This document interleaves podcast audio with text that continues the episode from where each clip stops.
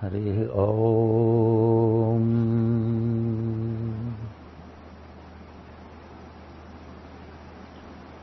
शं नो मित्रस्यं वरुणः। शं नो भवत्व शं न इन्द्रो बृहस्पतिः। शं शंनो विष्णुरुक्रमाह नमो ब्रह्मणे। नमस्ते वायो। त्वमेव प्रत्यक्षम् ब्रह्मासि। त्वामेव प्रत्यक्षम् ब्रह्म वदिष्यामि। रतम् वदिष्यामि। सत्यम् वदिष्यामि। तन्मामवतु। तद्वक्तारमवतु। अवतु माम्। अवतु वक्तारम्। ॐ शान्ति। शान्ति। शान्तिः।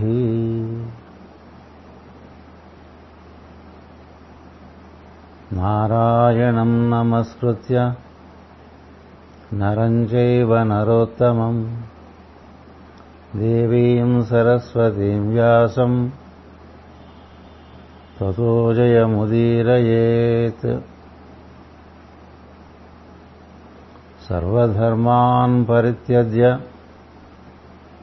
మమేకం శరణం వ్రజ. అహం సర్వపాపేభ్యో. మోక్షయిష్యామి మా శుచ ఎత్ర యోగేశ్వర కృష్ణో ఎత్ర పార్థో ధనుర్ధర తత్ర శ్రీవిజయో భూతిర్ ధ్రువా నీతిర్మతిర్మమా ఓం పూర్ణమద పూర్ణమిదం पूर्णात् पूर्णमुदच्यते पूर्णस्य पूर्णमादाय। पूर्णमेवावशिष्यते। ॐ शान्तिः शान्तिः शान्तिः। लोकाः समस्ताः सुखिनो भवन्तु లోకా సమస్తా సుఖినో భవంతు. లోకా సమస్తా సుఖినో భవంతు. ఓం శాంతి శాంతి. శాంతి.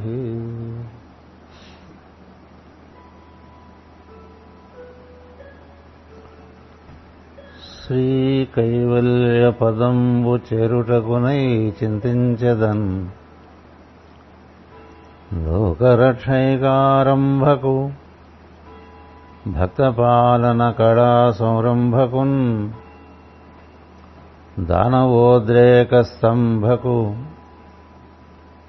केळीलोलविलसदृग्जालसम्भूतनानाकञ्जातभवाण्डकुम्भको महानन्दाङ्गनाडिम्भकुन्।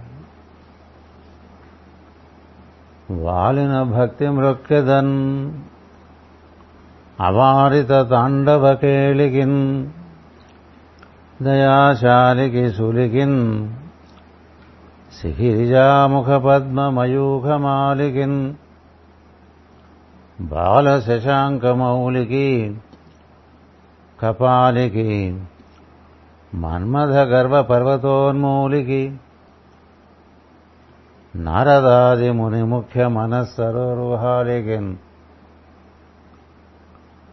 ఆతుత సేవ చేసద సమస్త చరాచర భూత సృష్టి విజ్ఞాతకు భారతీ హృదయ సౌఖ్య విధాతకు వేదరాశి నిర్ణేతకు దేవతానికరనేతకు. కల్మషచేతకున్ అతత్రాతకున్ దాతకున్ నిఖిలలోక శుభప్రదాతకున్ ఆదరమప్పమృక్కిడుదు అద్రిసుతాహృదయానురాగ సంపాదికి వృషభేదికి ప్రసన్న వినోదికి విఘ్నపల్లికాచ్ఛేదికి మంజువాదికి అశేష జగజ్జన నందవేదికిన్ మోదక ఖాదికిన్ సమద మూషక సాదికి సుప్రసాదికిన్. నీ పాద కమల సేవయు నీ పాదార్చకులతోడి నెయ్యమును నితాంతాపారభూతదయయును తాపసమందార నాకు దయచేయగదే. ఈశ్వరుండు విష్ణుండెవేళ ఎవ్వనిగేమి చేయు పురుషుడేమి ఎరుగు. అతని మాయలకు మహాత్ములు విద్వాంసులడగి మెలగుచుందురంధులగుచు. త్రిజగన్మోహన నీలకాంతి తను ఉద్దీపింప త్రిజగన్మోహన నీలకాంతి తను ఉద్దీపింప ప్రభాత నీరజ బంధు ప్రభమైన చేలము పయన్ రంజిల్లా నీలాలక వ్రజ సంయుక్త ముఖారవిందమతిసేవ్యంబై విజృంభింప మా విజయుంచేరుడు వన్నెకాడు. మా విజయుంచేరు వన్నెకాడు. మది నావేశించు నెల్లప్పుడు ఎవని చేజనించు జగమెవని లోపల నుండు లీనమై. ఎవ్వని ఎందుడెందు పరమేశ్వరుడెవ్వడు? మూల కారణం వెవ్వడు అనాది మధ్యలయుడెవ్వడు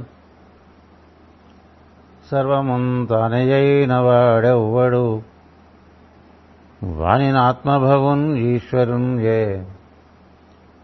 శరణంబు వెడదన్. మా ఇంటికి విచేయుము ఈ అంఘ్రి సరోజరేణు నిగరము సోకన్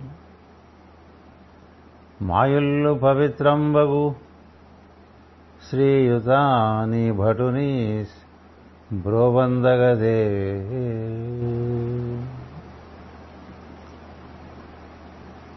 పలికెడిది భాగవతమట.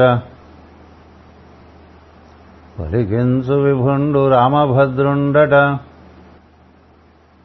నే పలికిన భవహరమగునట. ఈ రెండు గాథ పలుకగనేలా. భాగవతము తెలిసి పలుకుట చిత్రంబు సూలికైనను తమి సూలికైనా. విభుత జనుల వలన విన్నంత కన్నంత తెలియవచ్చినంత తేటపరతు.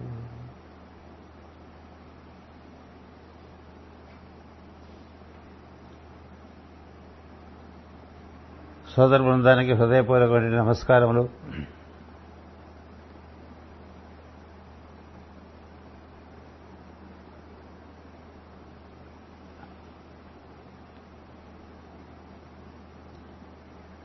ప్రతి ఆదివారం సాయంత్రం పూట భాగవత పారాయణం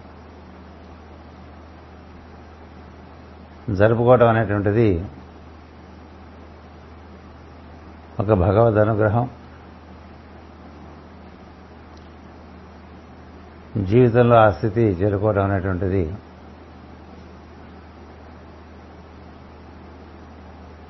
జీవునికి పరమశాంతిని ప్రసాదిస్తుంది. భగవంతుని గురించి మనం చేసుకునేటువంటి ప్రశంస.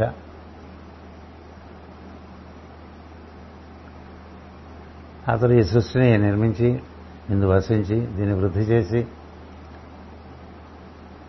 తన ఎందే దీన్ని పోషించి మళ్ళా తనలోనికే దీన్ని తీసుకుంటూ సంరక్షించుకునేటువంటి భద్రాత్మకుడు. అంతా తనలోనే జరుగుతూ ఉంటుంది. ఏది తను దాటిపోదు. అలాంటి వాడి లోపల మనం ఉంటూ వాడు మన లోపల ఉంటూ ఉంటే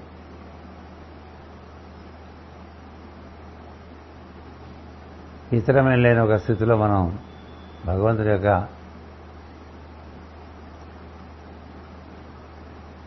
అనుభూతిని ఒక రసానుభూతిగా పొందడం అనేటువంటిది భాగవత మార్గంలోనే వెలుపడుతుంది. అనేక రకములుగా భాగవతం గురించి భగవంతుని గురించి మనం చింతన చేస్తున్నప్పటికీ భాగవత మార్గము సమస్తం ఒక చైతన్య స్వరూపంగా దర్శనమిస్తూ ఉంటుంది. ఇప్పుడు అకస్మాత్తుగా వచ్చినటువంటి వెలుగు పురుగులతో సహా అంతా భగవంతుడైనటువంటి జ్ఞప్తి ఉందనుకోండి ఇక భగవంతుడు కాందేమీ లేనటువంటి స్థితి. వెలుగుగా కనిపిస్తాడు కాబట్టి భగవంతుడు అంటారు స్త్రీ అంటే అమ్మవారు. స్త్రీ అంటే ఇచ్ఛాశక్తి. స్త్రీ అంటే జ్ఞానశక్తి. స్త్రీ అంటే క్రియాశక్తి. మహాచైతన్యాన్ని స్త్రీ అంటారు. అది అందరిలోనూ ఎరుకగా పనిచేస్తుంది.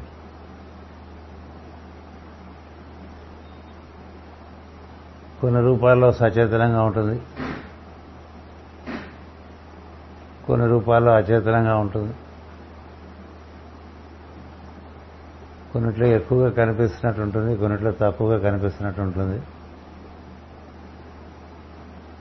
కానీ ఆ చైతన్యంలోంచి సమస్య ఏర్పడుతూ ఉంటుంది. ఆ చైతన్యం ఒక్కటే మూలతత్వానికి అతి సమీపంలో ఉంటుంది. ఆ మూలతత్వం యొక్క వికాసమే ఆ చైతన్యం.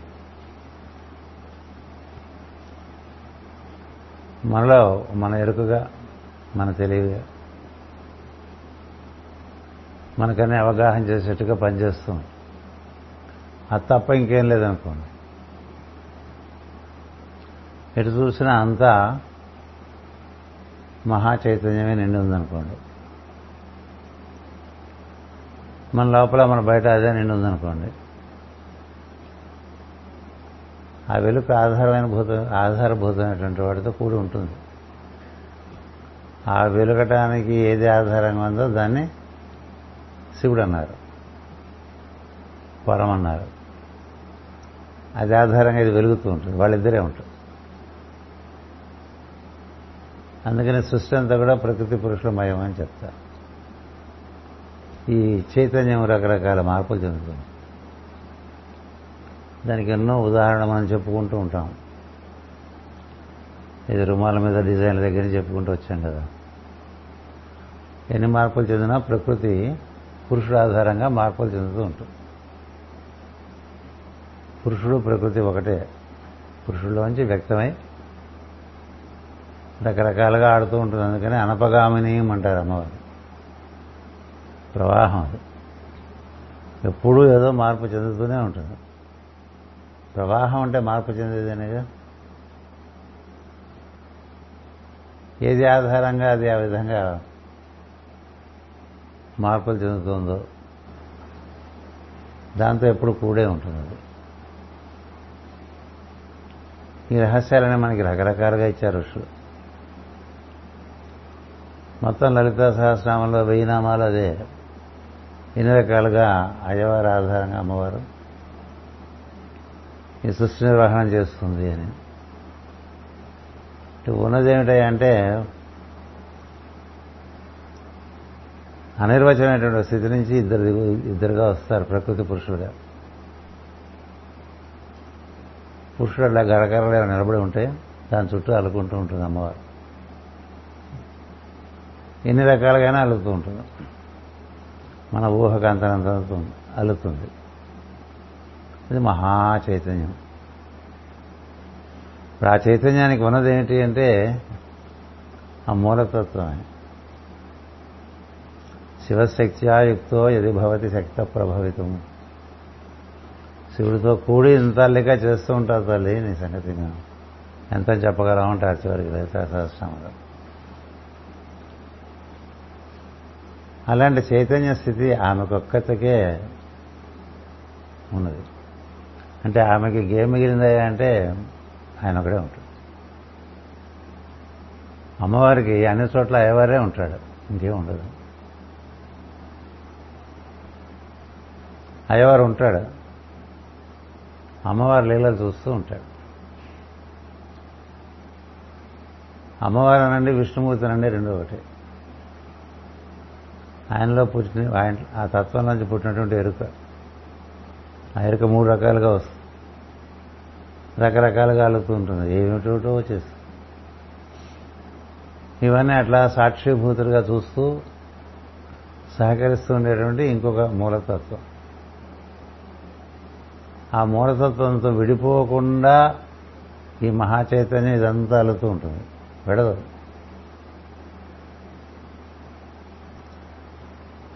అలా ఉన్న అమ్మవారికి మొత్తం సృష్టి అంతా అయ్యవారే ఉంటారు మూలాధారం నుంచి సహస్రారం వరకు. అన్ని చోట్ల అయ్యవారే ఉంటారు మూల. అణువణువులోనూ అయ్యవారిని ఆరాధన చేసుకుంటూ ఉంటుంది అయ్యవారితోనే కూడి ఉంటుంది.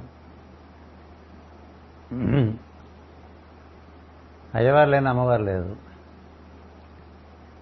దాన్ని శ్రీ కైవల్య పదము అన్నారు. స్త్రీ యొక్క కైవల్యం కేవలం అంటే ఒకటే అని కదా? కేవలం నేను ఒక్కనే వెళ్తానంటుంటాడు. శ్రీ కైవల్య పదం ఆ స్త్రీకి ఆయనతో ఉంటుంది. ఆవిడ ఆడితే ఆవిడతో పాటు ఈయన ఆడినట్టు ఉంటాడు కానీ నేను ఆడు ఉంటాడు అంతే. ఆటంతా ఆవిడ ఇప్పుడు ఆవిడ ఎలా ఆడుతూనే ఉంటుంది ఆనంద పరవశంలో. ఎందుకనే ఎక్కడ చూసినా ఆవిడ శివుడితోనే ఉంది తత్వంతోనే ఉంది కదా? అలాంటి పదం నాకేమని అడగేది అడిగేది భాగవతం. అమ్మవారు ఎంత అనుభూతి పొందుతుందో ఈ సృష్టిలో ఇంత సృష్టి నిర్వహణలోనూ. ఆమె పరమానంద భరితురాలై నిర్వర్తిస్తూ ఉంటుంది ఈ సృష్టి అంతా కూడా. ఎక్కడ శివుడు లేని స్థానం ఉండదు. కదా? అది ఎవరికి సాధ్యం? మొట్టమొదటిగా ఆయనలోంచి బయటకు వచ్చిన వెలుగుకే సాధ్యం కదా? తర్వాత వాళ్ళంతా తర్వాత వచ్చారు. మొట్టమొదటి నేను మా ఆయనే ఉండేవాడు ఉండి తర్వాత ఈ పిల్లలకి గోలంతా వచ్చేసాం కదా? ఈ పిల్లలు మనవాళ్ళు మనవరాళ్ళు అల్లుళ్ళు కోడళ్ళు. అన్నిట్లోనూ అదే చూసుకునేవాడు ధన్యుడు చూడని వాడు ఇబ్బంది పడుతూ ఉంటాడు కదా? అందుకని శ్రీ కైవల్య పదంబు చేరుటకునే చింతించదన్ అనేది ఈ భాగవత మార్గానికి ఆశయం అది. ఏం చూసినా ఇది అమ్మవారు. అమ్మవారి లోపల అయ్యవారు. కనబడ్డ అయ్యవారు. అయ్యవారు కనబడాలంటే అమ్మవారు అవ్వాలి. ఎందుకంటే వెలుగైతే కానీ మనం చూడలేం. అంచేత ఆమె కనిపిస్తుంది. కనిపించడం అంటే ఆమె. అందుకనే శివ అంటే అమ్మవారి పేరు అని చెప్పారు. శివ. అంటే అయ్యేవారు అంచేది మొత్తం అంతా చైతన్యంగా గోచరిస్తుంది అనుకోండి అది మనకి ఆ చైతన్యం దేని కోరుతుందో.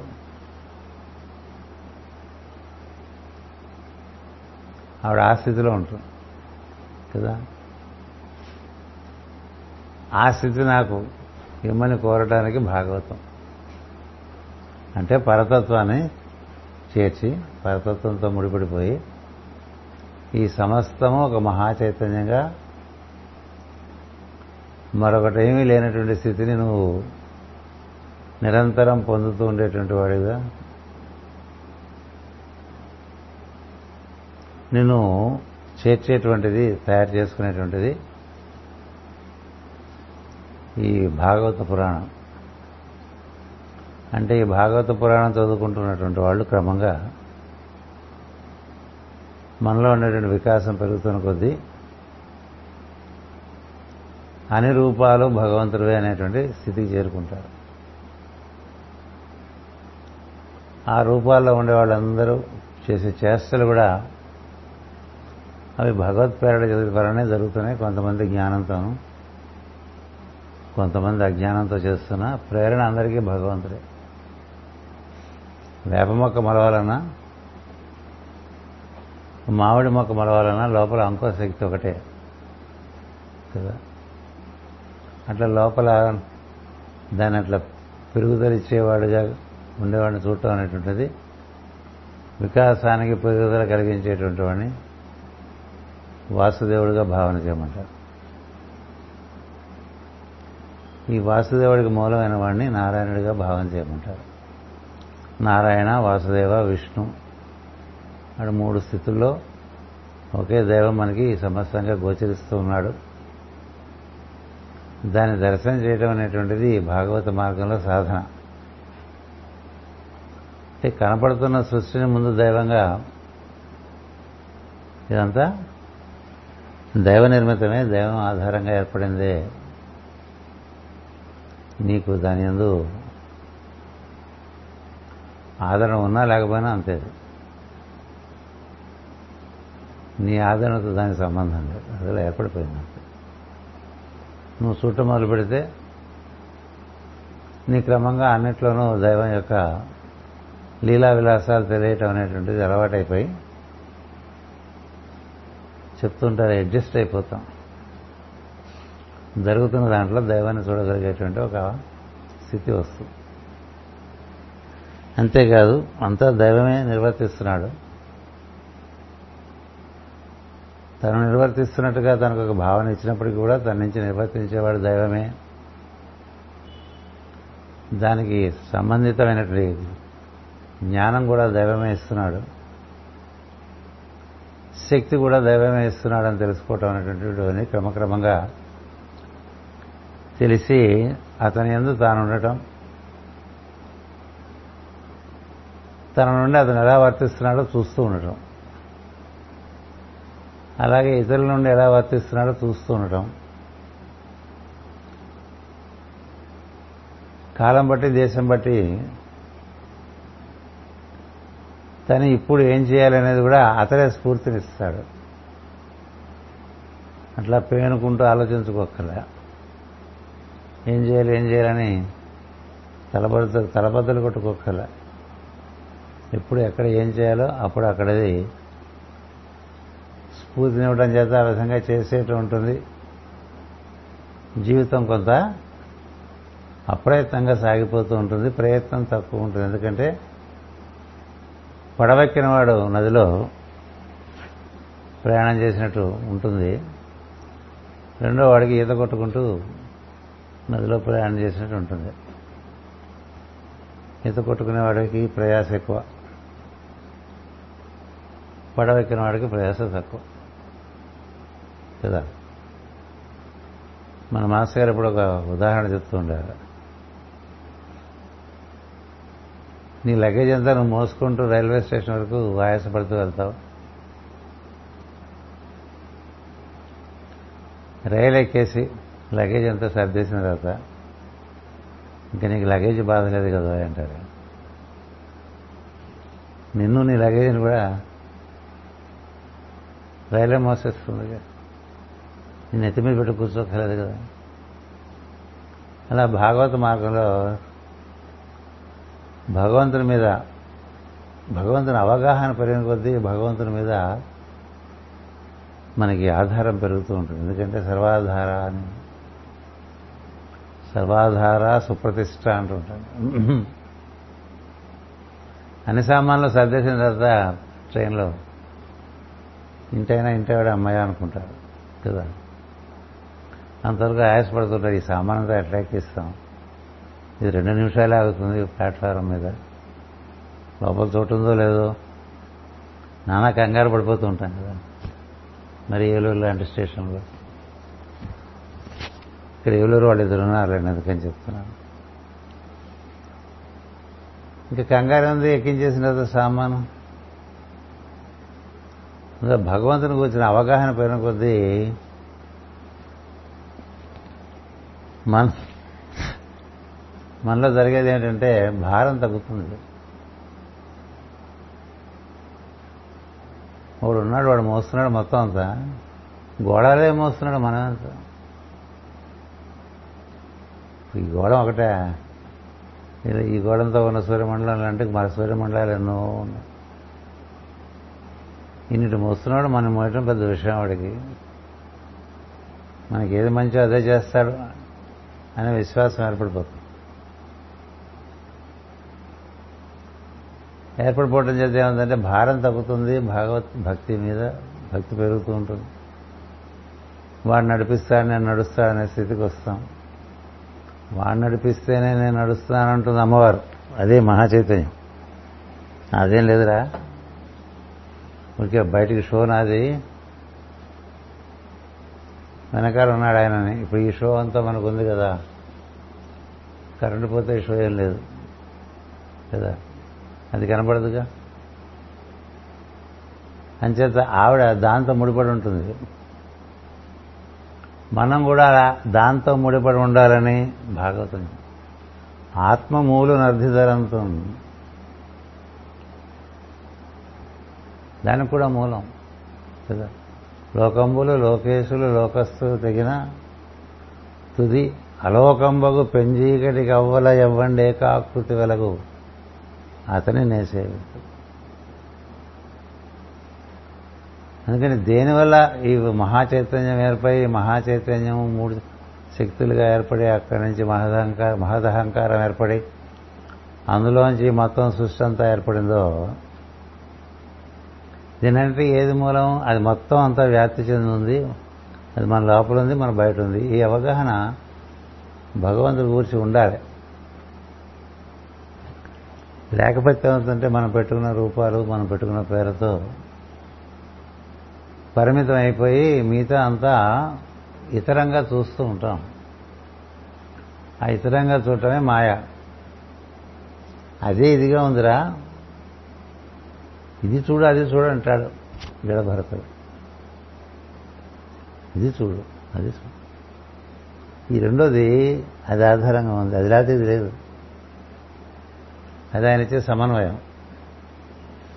రహుగణుడు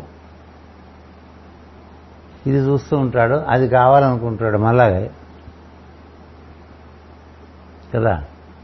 మనందరికీ కాస్త కూస్తో భగవద్ అనురక్తి ఉంది కాబట్టి ఏదో దైవాన్ని పొందాలనేటువంటి ఒక ఒక ఆకాంక్ష ఉన్నది.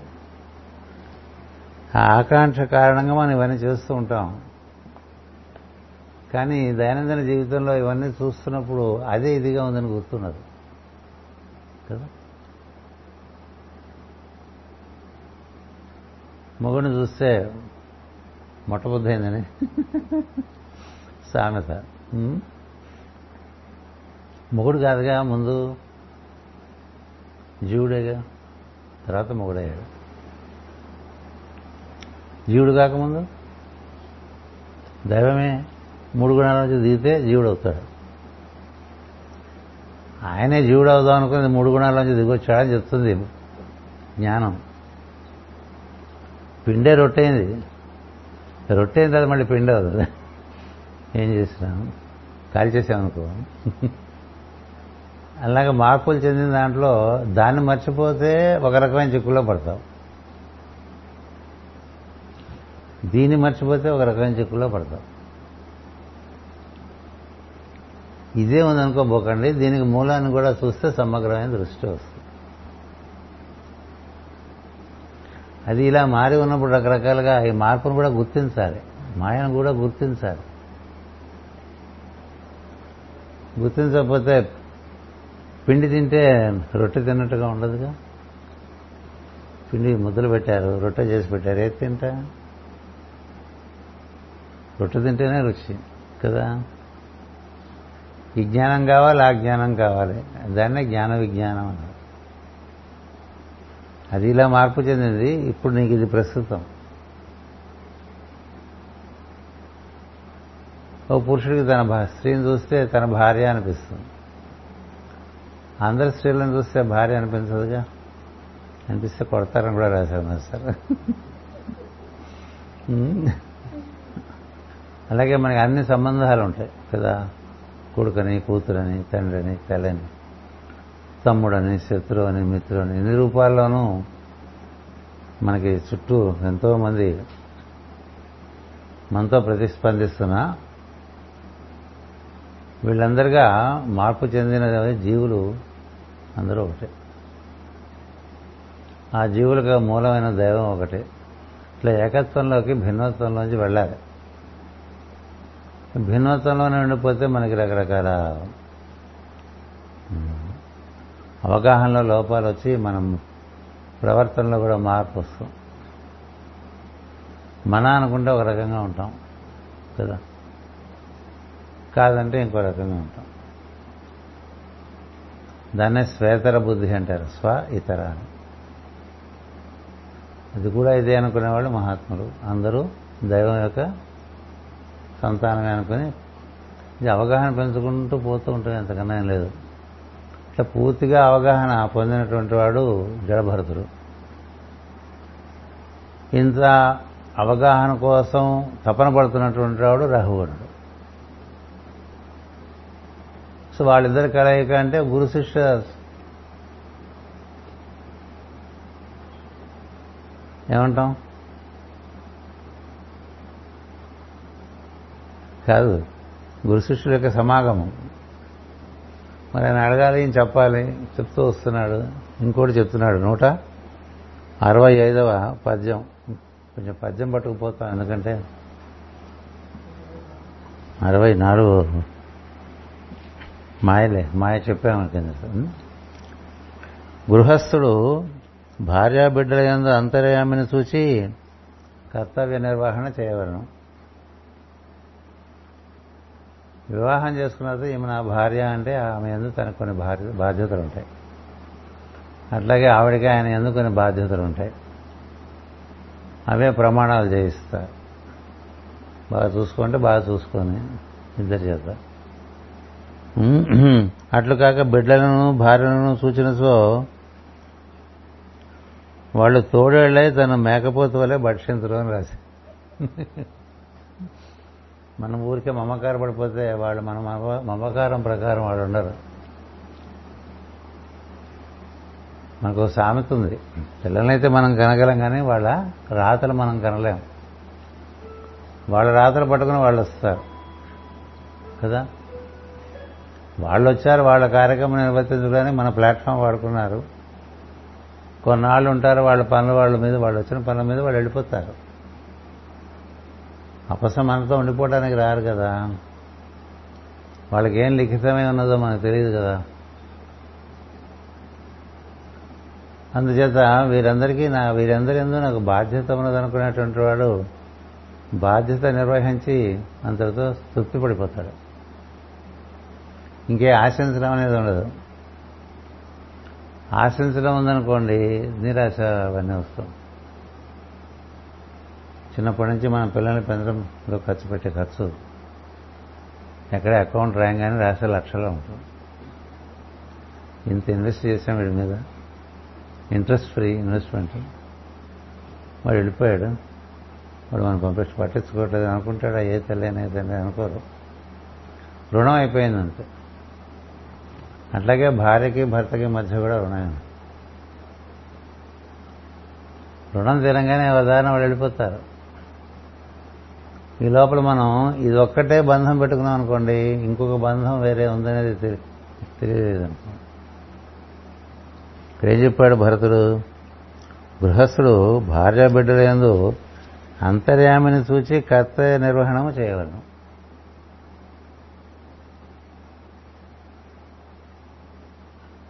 నీకు ఆయన ఆయనకి నువ్వు ఒకళ్ళకొకళ్ళకి మధ్య కర్తవ్యం అనేది ఒకటి ఉంటుంది. అది ఆనందంగా చేసుకోవచ్చు. రుణం తీరిందనుకోండి వెళ్ళిపోతారు. ఓహో మనకి ఈ కర్తవ్యం ఇంతవరకే అని తెలిసిన వాడికి అంత బాధ.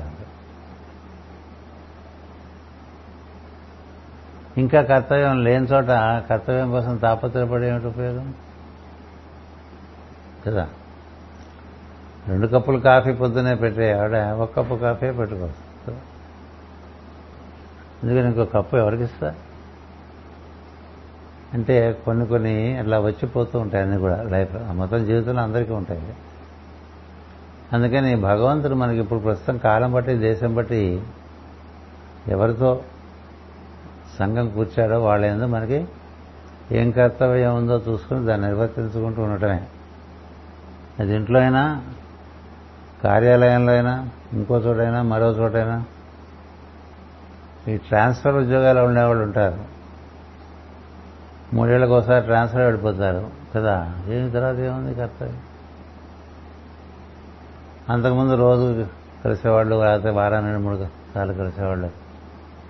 ట్రాన్స్ఫర్లు అయిపోయిన తర్వాత ఇంకేముంటుంది? ఇప్పుడు అలా మొత్తం ఈ కలయికలు విడిపోవటాలు అనేవి కూడా కర్మకారణంగా జరుగుతూ ఉంటాయి. అంచేత ఇందులో అంతర్యామని చూసామనుకోండి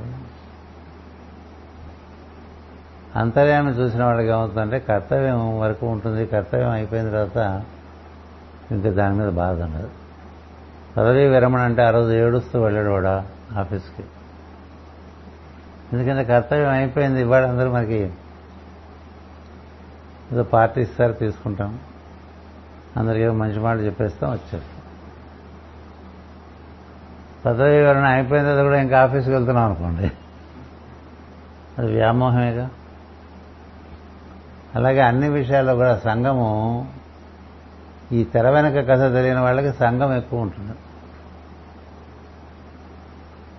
తెర వెనక కథ కూడా తెలిసిందనుకోండి ఓహో ఇంతలో ఈ రోజుతో ఇది సరి అని తెలుస్తుంది. అది ఇక్కడ చెప్తున్నాడు భరతుడు గృహస్థుడు భార్యాబిడ్డల యందు అంతర్యామిని చూచి కర్తవ్య నిర్వహణము చేయవలను. అట్లా కాక బిడ్డలను భార్యను సూచనసో వారు తోడేళ్ళై తన మేకపోతు వలె భక్షించరు మేకపోతు వలె భక్షించరు అంటే తోడేళ్ళై ఇప్పుడు మన పిల్లవాడే ఎక్కడో ఏ ఢిల్లీలోనో ఉన్నాడండి. కాశ్మీర్లో ఉన్నాడండి. అస్సాంలో ఉన్నాడు. ఉద్యోగం. ఎలా ఉన్నారా అని మనం ఫోన్ చేస్తే వీడి పిల్లవాడికి బాగాలేదమ్మా జ్వరంగా ఉంది. అని వాడికి వాడు చెప్పాడు అనుకోండి కొడుకు వాడి పిల్లవాడికి. వాడి పిల్లవాడికి బాగాలేకపోతే వాడు బాధపడటం కాకుండా వాడికన్నా మనం ఎక్కువ బాధపడతాం. ఎందుకంటే అసలు కన్నా వడ్డీ ముద్దని తాతలకి మనవల మీద మామలకి అమ్మమ్మలకి మనవల మీద ఎక్కువ సహజం అది. అది సృష్టి సహజం. వాడు ఏం చేస్తున్నా మనం మళ్ళీ వాడి ఒంట్లో బాగుందని వినేంత వరకు మనది ఎలా పీకుతూనే ఉంటుంది కదా. పీకుతుందా? పీకుతుంది బాగుంది. ఏం చేస్తావు నువ్వు? నువ్వేం చేస్తావు ఇక్కడ కూర్చొని? ఏడవటం తప్ప. అటువంటి సమయంలో భగవంతునికి నమస్కారం చేసి నాయన అంతా నీ వాళ్ళమే నువ్వే నువ్వేం చేస్తే అదే అనే భావనలో ఉన్నావు కొంత సడలింపు వస్తుంది కదా. అది రావటానికి పనికి వస్తుంది. లేకపోతే ఆ భావం అని ఆ తోడేళ్ళు మేకపోతను పీకుతుంటున్నట్టుగా ఈ భావనే తోడేలు మన భావాలేగా మనం పీకుతుంటూ ఉంటాయి. ఇప్పుడు వెళ్ళిపోయిన వాళ్ళంతా వెళ్ళిపోయారు ఉన్నవాళ్ళేగా బాధపడుతున్నారు. వెళ్ళిపోయిన వాళ్ళకి సృష్టిలో ఒక సౌకర్యం ఉంది మరుపు వచ్చేస్తున్నారు. ఉన్నవాడికే కదా? అంచేత ఆ భావాలలాగా ఏం చేయలేంగా ఏం చేయలేని విషయాల్లో బాధపడటం కన్నా అవివేకం ఇంకేముంది? అది పోవాలంటే ఈ మొత్తంకి బా మూలంగా ఉన్న దాంట్లోకి ప్రవేశించిన వాడికి సులభం అవుతుంది లేకపోతే కష్టంగా ఉంటుంది. ఇప్పుడు సుఖంగా ఉన్నప్పుడు భాగవతం చెప్పుకోవటం ఒక పద్ధతి. కదా? కష్టంలో ఉన్నప్పుడు భాగవతం చెప్పుకోవటం ఒక పద్ధతి. మన ఇతిహాసాలన్నీ కూడా అన్నీ చాలా దుఃఖపూరితమైన సన్నివేశాలతోనే నిండి ఉన్నాయి రామాయణమైనా భాగ అంత అంతజ్ఞానం కూడా కష్టంలో ఉండేవాళ్ళకే చెప్పారు. ఎందుకంటే సుఖంలో ఉండేవాడు ఇంద్రియ సుఖంలో ఉంటాడు వాడేం పట్టించుకోడు. వాడికి అక్కల ఎక్కడ తిందామా ఎక్కడ తిరుగుదామా ఎక్కడ వాగుదామా ఈ గోలే. ఇంద్రియ సుఖాలను ఉంచగలం. ఇప్పుడు కొంచెం వాడు ఆలోచించే స్థితిలో ఉంటాడు కదా. అంచేత భరతుడు ఏం చెప్తున్నాడంటే ఇప్పుడు నువ్వు రావటం అనేది నేను నిన్ను కలవటం అనేటువంటిది. నువ్వు నేను మాట్లాడుకోవడం అనేటువంటిది ముందుగా తెలిసిన విషయమేనా? కాదు కదా. అనుకున్న విషయం కాదు. ఆయన రఘుగణుడు కపిలుడి కోసం బయలుదేరాడు. దారిలో ఆయన దొరికాడు. కదా. జ్ఞానం ఇక్కడే లభ్యమవుతుంది? నేను అడుగుతున్నాడు ఏం చెప్తున్నాడు? నేను చెప్పిన జ్ఞానంలో ప్రధానమైన విషయం ఏంటంటే ఈ కనపడుతున్న దాంతో పాటు దీని తెర వెనక కథ కూడా చూడదు. మనమంతా కూడా తెర మీద ఆడుతూ ఉంటాం. తెర వెనక కథ చూడము. ఇప్పుడు ఇట్లా నేను మాట్లాడుతున్నాను మాట్లాడటానికి లోపల రేపములు గ్రావాణములు పనిచేపట్టేగా అవి పనిచేయకపోతే నేనేం మాట్లాడగలను? అవి ఎవరిచ్చారు అదే ఋషభుడు. కదా? అలా మాట్లాడటానికి నిశ్వాస ఆధారంగా ఉంది. నిశ్వాస లేకుండా మా వాక్యం రాదుగా? నిశ్వాసకు ఆధారంగా ఉచ్ఛ్వాసం ఉంది. ఉచ్ఛ్వాస లేకుండా నిశ్వాస లేకుండా నీకు కంఠం లేకుండా నువ్వేం మాట్లాడతా మరి ఉచ్ఛ్వాస నిశ్వాసాలు ఎవరు నిర్వర్తిస్తున్నారు? స్పందనం ప్రాణస్పందనం. ప్రాణస్పందన ఎలా నిర్వర్తింపబడుతోంది? నీలో నడిచేటువంటి ప్రాణం బలి పట్టి ప్రాణం స్పందిస్తూ ఉంటుంది. ఇలా వెనక తెలిసిందనుకో ఓహో మనం ఓంకార స్వరూపంలో ఇన్ని రకాలుగా ఇట్లా మార్పులు చెంది ఈ విధంగా ఉన్నామని తెలిసిందనుకోండి. అవగాహనలో కొంత వికాసం రావటం వల్ల నేనే మాట్లాడేస్తున్నాను అనేటువంటి భావన ఉండదు. ఇన్ని రకాల సహకారాలు లభిస్తే నువ్వు మాట్లాడటం ఇంకోళ్ళు వినటం చూడటం అన్నీ జరుగుతున్నాయి కదా. అందుకని ఆ తెర వెనుక కథ కూడా చూడమని చెప్తారు. ఇప్పుడు ఒక సినిమాలో కానీ ఒక నాటకంలో కానీ ఓ నర్తకుడు కానీ ఒక నర్తకి కానీ ఓ డైలాగ్ చెప్పిందంటే అది ఎవరో రాసిస్తే కదా చెప్పింది. ఆవిడకి వేషధారణ కూడా ఇంకోటి ఎవరో వేస్తేనేగా అయింది. పేరు కూడా ఆవిడది కాదుగా. సినిమాలో పేరు మన పేరు కాదు కదా. ఇప్పుడంతా మన పేర్లన్నీ మనమే మనమే అనుకుంటాంగా? కదా? మన పేర్లు మనమే అనుకుంటున్నామా? నిజానికి మన పేరు ఎప్పుడు పెట్టారు? పుట్టిన పదకొండో రోజు ఇరవై ఒకటో రోజు పెట్టారు. అప్పటి నుంచి ఆ పేరే మనమని నమ్మిస్తే నమ్మి బతికేస్తున్నాం కదా. ఆ పేరు పెట్టకముందు నీ పేరేంటి? ఆ పేరు పెట్టకముందు అందరి పేర్లు నేనే. అది భాగవతం చెప్తుంది. నేననేటువంటి వాడు ఒకడు. ఒక పెద్ద నేనులోంచి వస్తాడని. సముద్రంలోంచి అల వచ్చినట్టుగా. ఒకే ఒక పరమాత్మలోంచి ఇన్ని జీవాత్మలు నేనుగా వస్తాయి. ఈ నేనులకి మనం గుర్తించుకోవడానికి వేరు వేరు పేర్లు పెట్టుకుంటాం. ఆ పేరు మనం కాదు. మనం ఆ పేరు కోసం ఎంత వ్యామోహ పడిపోతాం కదా. ఎంత అభిమాన పడిపోతాం కదా. కదా? నిజానికి ఆ పేరు కాదు కదా నేను? ఆ పేరు పెట్టుకొని తిరుగుతున్నా. ఆ పేరు పెట్టకముందు కూడా నేను ఉన్నా. ఈ రూపం ఇలా ఏర్పడక ముందు కూడా నేనున్నా ఎన్ని రకాలుగా మార్పు చెందితే వాళ్ళకి ఇట్లా కనిపిస్తుంది ఇది కదా? కనబట్టి కాబట్టి కనబడుతున్న రూపానికి దానికి పెట్టిన పేరు కన్నా ముందు నుంచి ఉన్నవాడిని నేను నేను ఎవరిని? అలాంటి వాడే ప్రతివాడు. అందరూ సనాతనులే. అందరూ సనాతనులే. ఇలాంటి అవగాహన ఉందనుకోండి అందరం అక్కడి నుంచి వచ్చాము ఎవరెవరి అవగాహన బట్టి వాళ్ళు ప్రవర్తిస్తున్నారు అన్న అవగాహన నీకు ఒకటి ఏర్పడింది అనుకో అప్పుడు నీకు లోపల అశాంతి ఉండదు. లేకపోతే వాడెందుకు అట్లా ఉన్నాడు వీడెందుకు ఇట్లా ఉన్నాడు? కదా ఇదెందుకు ఇట్లా జరుగుతుంది అదెందుకు అట్లా జరుగుతుంది? ఈ అశాంతంతా మనలో చేరిపోతూ ఉంటుంది. అందుకని రెండు రకాలుగా చూడటం ఉంటుందిరా రెండు కలిపి చూడమంటున్నాడు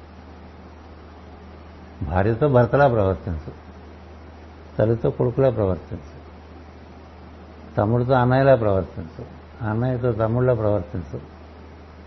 అవన్నీ చేయి లోక వ్యవహారం. కానీ ఇందరిలోనూ అంతర్యామిని చూస్తూ ప్రవర్తించు. అప్పుడు నీ ప్రవర్తనలో నిన్ను ఇబ్బంది పెట్టే పరిస్థితులు సృష్టించుకోవు అనేటువంటిది ఒకటి చెప్తున్నాడు. ఇంకొకటి ఏం చెప్తున్నాడంటే చెట్లు పుట్టలు గుట్టలు మున్నగ వానతో నిండి ఉన్న అరణ్యం వంటి సంసారము అభిమానములు మమకారములు రాగద్వేషములతో నిండి ఉన్నది. అందు చరించుతున్న నరులు ఒకరికొకరు దుర్జనులై కందిరీగల తుట్టల వలె అడ్డగించి అపకారములు చేసుకొని చుందురు ఇలా అంతర్యామి ఈ విధంగా ఉన్నాడు అనుకున్న వాళ్ళకి అంత బాధ ఉండదండి. ఎక్కడున్నా బాగానే ఉంటారు వాళ్ళు. అందుకనే నీకు భారతంలో అరణ్యపర్వంలో కానీ రామాయణంలో అరణ్యపర్వంలో కానీ అక్కడే ఋషులందరూ ఉంటారు. రాముడు ఋషులందరినీ ఎక్కడ కలిశాడు? దండకారణ్యంలో కలిశాడు. అసురులను కూడా దండకారణ్యంలోనే కలిశాడు. కదా? కదా? ఇప్పుడు ఇట్లా చెట్లు పుట్టలు గుట్టలు రకరకాల కూర మృగాలు. ఉండే చోట మనం ఉండమంటే ఉంటాం. మనం ఎంత సెక్యూరిటీ సేఫ్టీ కోసం ప్రయత్నం చేస్తూ ఉంటాం. మనం ఎంత సెక్యూరిటీ పెట్టుకున్నా ఇంటికి రావాల్సిన వస్తూనే ఉంటాయి కదా. కదా? ఏ సెక్యూరిటీ లేకపోయినా వాడు అక్కడ బాగానే ఉంటాడు అరణ్యంలో అడవి రక్షలేని అబలుండు వర్ధిలు రక్షితండు మందిరమున సత్సు అన్నది భాగవతం. నువ్వు ఎంత సెక్యూరిటీ పెట్టుకుని చచ్చిపోతావు. ఏ సెక్యూరిటీ లేకుండా బతుకుతూ ఉంటారు అక్కడ. అందుకే నీ చేతిలో ఏం లేదు అని. ఇప్పుడు అరణ్యంలో ఉండే వాళ్ళకి మునులకి ఋషులకి ఈ పుట్టలు గుట్టలు పాములు తేళ్ళు అగోలే ఉండదు. వాళ్ళ ధోరణ వెళ్ళు దానికి తగ్గట్టుగానే వాళ్ళు జరిగిపోతూ ఉంటుంది. మనబోటి వాళ్ళు వెళ్ళామనుకోండి అక్కడ బొద్దింక కదిలినా మనకు భయమే. కదా? ఎంత సెక్యూరిటీ పెరిగిపోవడం వల్ల ఇవాళ బొద్దింకను చూసి ఈగను చూసి భయపడే పరిస్థితుల్లోకి వచ్చాం మనం? అది ఎంత దుస్థితి. పూర్వకాలంలో ఇంట్లో తేడు తిరుగుతూ ఉండేది. అప్పుడప్పుడు పొయ్యిలో పాము కూడా ఉండేది. ఏమంత కంగారు పడేవాళ్ళు కాదు. ఎందుకంటే సామాన్యం. ప్రతి భయమే కదా. అంత భయమే ఎందుకు నచ్చింది? అది చూడటం మానేసుకుని అది చూడటం పెట్టుకున్నాం ఎక్కువ.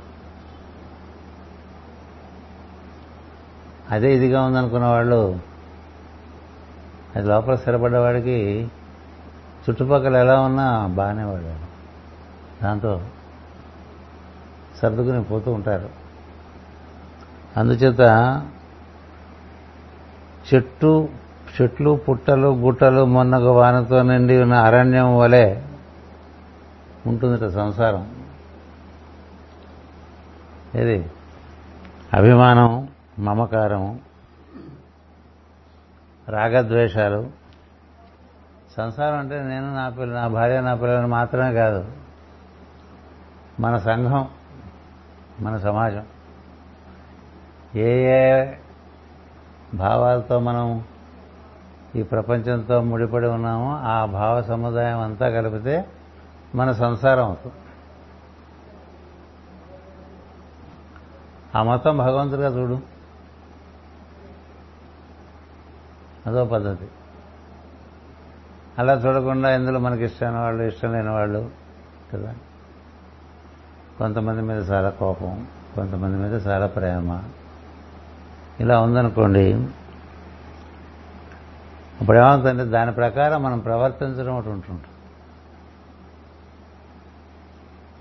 అంటే ఒకళ్ళనొకళ్ళు కుట్టుకుంటూ బతుకుతూ ఉంటారని చెప్తున్నాడు ఇక్కడ భరతుడు. ఒకళ్ళనొకళ్ళు కుట్టుకుంటూ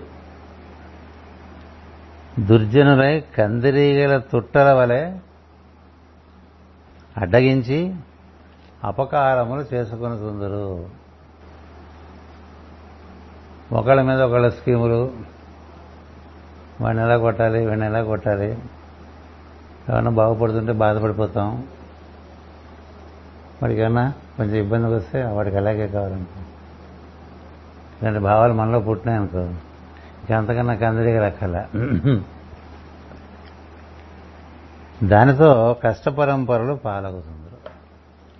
మన భావాలను బట్టే మనకి. యద్భావం తద్భవత్ అంటాడు. అందుకని అలా జరిగిపోతూ ఉంటుంది.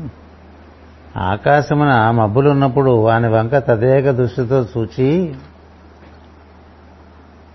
సూచనతో అనేక ఆకారములు కనిపించను. ఆకాశంలో మబ్బులు మారుతూ ఉంటాయి కూడా. సౌధములు గోపురములు మునగ వానతో నగరములు కోటలు ఉన్నట్లు కనిపించను. అక్కడ కూడా కనిపిస్తాయి. శరదృతులో పెద్ద పెద్ద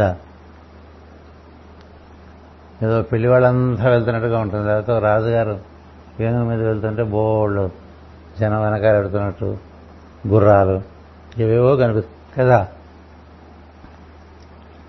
వారిని చూసినప్పుడు మబ్బుల ఆకారములే అని మీకు చెప్తూ ఉండను కనుక వింతపడుతూ వినోదము కలిగించుండను అట్లే ఈ సృష్టిలోని ఆకారములను భార్యాపుత్రాదులను కూడా చూసుచూ వింతపడి వినోదించుచూ కర్తవ్యము నేర్చుచూ జీవించువాడే తెలివైనవాడు అన్నాడు.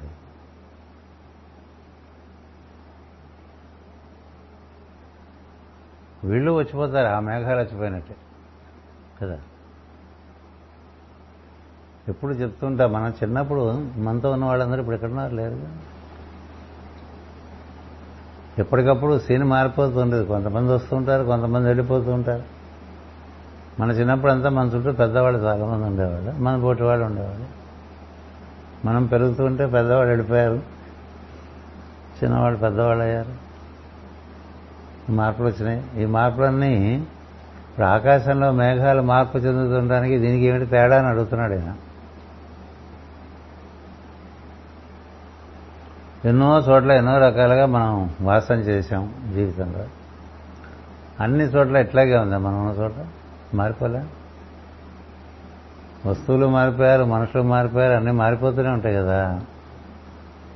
కాబట్టి ఒక మారంది ఆధారంగా ఒక మారేది ఒకటి ఉంది అని తెలియాలి. మనకేమిటంటే మారేది మారకుండా ఉండాలనిపిస్తుంది. ఆ మారందేమో గుర్తించం అసలు ఒక మారనేది ఆధారంగా కొంత మార్పు జరుగుతూ ఉంటుంది. ఆ మారంది పట్టుకున్నాం అనుకో ఈ జరిగిపోయేవని ఇట్లా వచ్చినవన్నీ ఉండిపోవు వెళ్ళిపోతూ ఉంటాయని కూడా తెలిసి ఉంటుంది కదా? వచ్చిందలా వెళ్ళిపోతుంది అనేటువంటిది ఒక జ్ఞానం. నువ్వు ఉంటావు. నువ్వు శాశ్వతులే నీకు ఏర్పడిన నీ శరీరంతో సహా వచ్చినవన్నీ వెళ్ళిపో. నువ్వు ఉంటావు. నేను పోతానేమో అన్న భయం అక్కర్లే ఎవరికి కూడా. నేను పోదు. నేను ఏర్పడినవన్నీ పోతాయి. నాది అనేది పోతుంది నా శరీరం. అందుకే నేను పోదు. ఎందుకంటే నేను శాశ్వతమైనటువంటి నేనులోంచి వ్యక్తమైన నేను కాబట్టి నేను ఉంటా. నాకు ఉండేవన్నీ మార్పు చెందుతాయి. అని గుర్తుందనుకో ఇంకా వాడికి దిగులు లేదండి. అందరికీ జరుగుతాయి. నాకేంటి? కదా? అదే చెప్తారు భాగవతంలో. సవకమానుడి వారి భంగి ఈ సచిన వారి సూచి నేర్చెదరు. సావున కొల్లక డాగవచ్చునే ఎచ్చట పుట్టిన అచ్చటికి నెగుట నైజము ప్రాణికోటికి ఎన్నో వచ్చినాయి ఎన్నో పోయినాయి ఇట్లా వస్తూ ఉంటాయి పోతూ ఉంటాయి శరీరాల వరకు దురాసుద్దాం ముందు అసలు జీవితంలోనే ఎన్నో మార్పులు వస్తాయి. ఎన్నెన్ని మార్పులు? నువ్వు ఉన్నావుగా? నేనుగా? ఈ నేను శాశ్వతుడు ఈ నేనుకు మూలమైన నేను శాశ్వతుడు ఈ నేను ఈ నువ్వు శాశ్వతుడు రా అని చెప్తాడు కృష్ణుడు. అర్జునుడికి ఈ నేను ఈ నువ్వు శాశ్వతుడు మిగతా అంతా వచ్చిపోయేవే అని చెప్తాను వచ్చిపోయే వాటిలో మనం మన కర్తవ్యం మనకు తెలియటానికి ఇది గుర్తుంటే కర్తవ్యం బాగా తెలుస్తుంది. లేకపోతే మమకార పడతాం అభిమాన పడతాం రాగపడతాం ద్వేషపడతాం ఇలాంటివన్నీ చెప్పుకొస్తున్నారన్నమాట. అందుకని జరిగిపోతున్నదంతా కూడా మేఘాలు ఆకాశంలో మార్పు చెందుతుంటే అని ఉదాహరణ ఇచ్చారు. సినిమాలో కథను కూడా చెప్తారు కదా? అదే భీష్ముడు భీష్మస్థుతి అనేటువంటి పద్యాలు. వాయువశంబులై ఎగసి వారి ధరంబులు. మింటను పాయుసు కూడుచునుండు భంగి అన. గాలి ఆధారంగా ఈ మేఘాలన్నీ ఈ ఈ నీళ్ళన్నీ పైకి వారి ధరములు అంటే నీరుతో నిండినటువంటి మేఘాలు. అవి తిరుగుతుంటాయి అవి ఎక్కడ వర్షిస్తాయో ఎక్కడ వర్షించవో ఎక్కడ పోతుంటాయో చూస్తూ ఉంటే కొన్ని కొన్ని కలుస్తుంటాయి కొన్ని కొన్ని విడిపోతూ ఉంటాయి కొన్ని కొన్ని మేఘాలు అట్లా కలిసిపోతుంటాయి. కొన్ని కొన్ని మేఘాలు విడిపోతూ ఉంటాయి ఎందుకు కలిసిపోతున్నాయో ఎందుకు విడిపోతున్నాయో మనకేం తెలీదు. అట్లా ఉంటుంది కాలం అని నీకేం తెలుసురా? చూస్తూ ఉండు. నువ్వు ఉంటావు. అంతా మారిపోతుంది. మారిపోయేదాన్ని నీ వచనంలో నేను చేయలేవు కాబట్టి చూస్తాను కదా? మింటను పాయసు కూడుచునుండు భంగి కాలము విచిత్రం దుస్తరం వారికి ఎందుకని? సాక్షాత్తు ధర్మమే తెలిసినటువంటి వాడు ధర్మరాజు. భీముడు అంటే గంతకన్నా వాయుబలం లేదు అసలు. అర్జునుడు అంటే మరి ఆయన గాంధీవం పట్టుకుంటే ప్రపంచం గడగడలాడిపోవాలి. అయినా మీకు అందరికీ ఎందుకు ఇన్ని కష్టాలు వచ్చాయని అడిగాడు భీష్ముడు. ఇవన్నీ ఎలా ఉండగా ఆయన ఉన్నాడు కదా మీతో? ఇది కృష్ణుడు. అయినప్పటికీ అన్నాడు. ఆపద కలకోటి ఇదేమి చోద్యము అలా అన్నాడా? అందుకని సృష్టిలో జరిగేది జరుగుతున్నది చూడటం అనేటువంటిది తప్ప చూసి ఓహో ఇలా జరుగుతోంది అనుకోవటం అనేటువంటిది అల్టిమేట్ అది ఎవరికి వీలుపడుతుంది అంటే అంతర్యామిలో ఉన్నవాడికే వీలుపడుతుంది. ఎందుకంటే అంతర్యామి మీదే ఇవన్నీ జరుగుతూ ఉంటాయి కాబట్టి. కృష్ణుడు అంతర్యామి యొక్క స్వరూపుడు కాబట్టి ఆయన అక్కడ చెలించిన సందర్భాలు కనపడవు మిగతా వాళ్ళందరూ చెలించిన సందర్భాలు కనిపిస్తూ ఉంటాయి. పరధ్యానమున నుండి అడవిలో రాత్రిపూట కొరవిదయ్యమును చూచి ఒకడు నిప్పు వెలిగించుకున్నట్టుకు వెంటబడనట. వానికి ఎంత నిప్పు దొరుకునో అంత ఫలమే డబ్బు కోరి సంపన్నులై వారి సంపన్నులైన వారి చుట్టూ తిరుగుబడి లేక తిరుగు వారికి లభించను ఈ డబ్బు కోసం ఈ కీర్తి కోసం ఇంకో దానికోసం మరో దానికోసం అట్లా తిరిగే వాళ్ళందరూ ఎలాంటి వాళ్ళని చెప్పాడంటే ఇక జడభరతుడు కురుదయం చూశాట అడగలు అదేదో నిప్పు అనుకుని దానికి చుట్టాన్ని చుట్టాన్ని తెచ్చుకుందాం అనుకున్నట్టు అని. అట్లాగే ఈ డబ్బు కోసం కీర్తి కోసం ప్రతిష్ట కోసం దైవం కోసం కాక ఇతరం అనేటువంటిది. వాటి కోసం తిరిగే వాళ్ళకి ఏం లభ్యం కావు. ఇట్లా తిరిగి తిరిగి తిరిగి ఎక్కడ పడిపోతారు అనేటువంటి ఒక ఉద- ఉదాహరణ చెప్పారు. ఇవన్నీ ఉదాహరణలే ఇంకా. ఇంకో ఐదారు ఉన్నాయి దాంతో ఇంకా ఇంకా వెళ్ళడానికి చెప్తాడు. సార్లే చెప్పిన కాలక్రమమున కుటుంబము పెరిగి పెద్దదైన కొలది డబ్బు కావలసి వచ్చును కదా? తెలియకుండా దానిపై ఆపేక్ష కూడా కలుగును. దానితో పరుగులు పెట్టుతూ ఒక చోట నిలవలేక ఏవో పనులు కల్పించుకుని తిరుగుతుందరు. ఎండమావులను చూచి నీటిగా జింక పరిగెత్తినట్లు ఇట్టి తీరుబడి లేని లోక వ్యవహారం వలన దప్పిక ఎక్కువగానే కానీ తీరదు అని చెప్పారు. ఇది ప్యూర్ ఇండియన్ ఫిలాసఫీ అందరు చెప్పారు. మన నలదమైంది కథలో కూడా చెప్పాను. నీ జీవితం డబ్బుతో ముడిపెట్టుకుని పనిలో దిగావో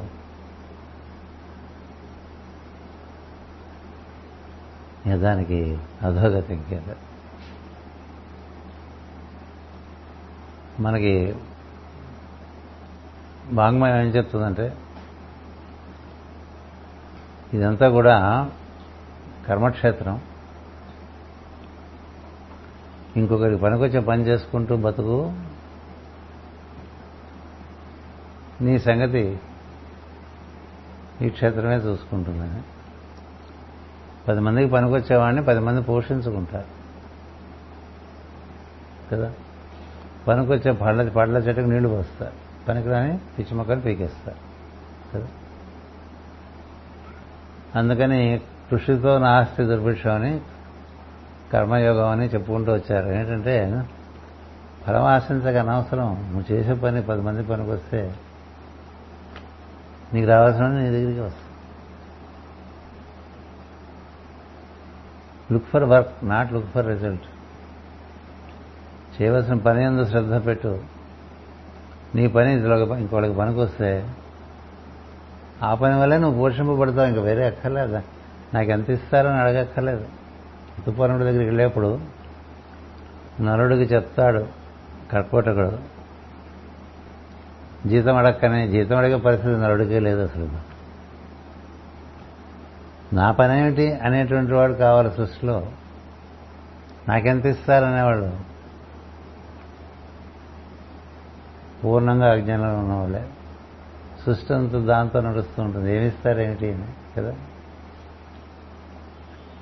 అది కేవలం ఈ సనాతన ధర్మంలోనే ఉంది. నీ పని నువ్వు పది మందికి పనికొచ్చేది ఏదో ఒకటి చేస్తూ ఉంటే.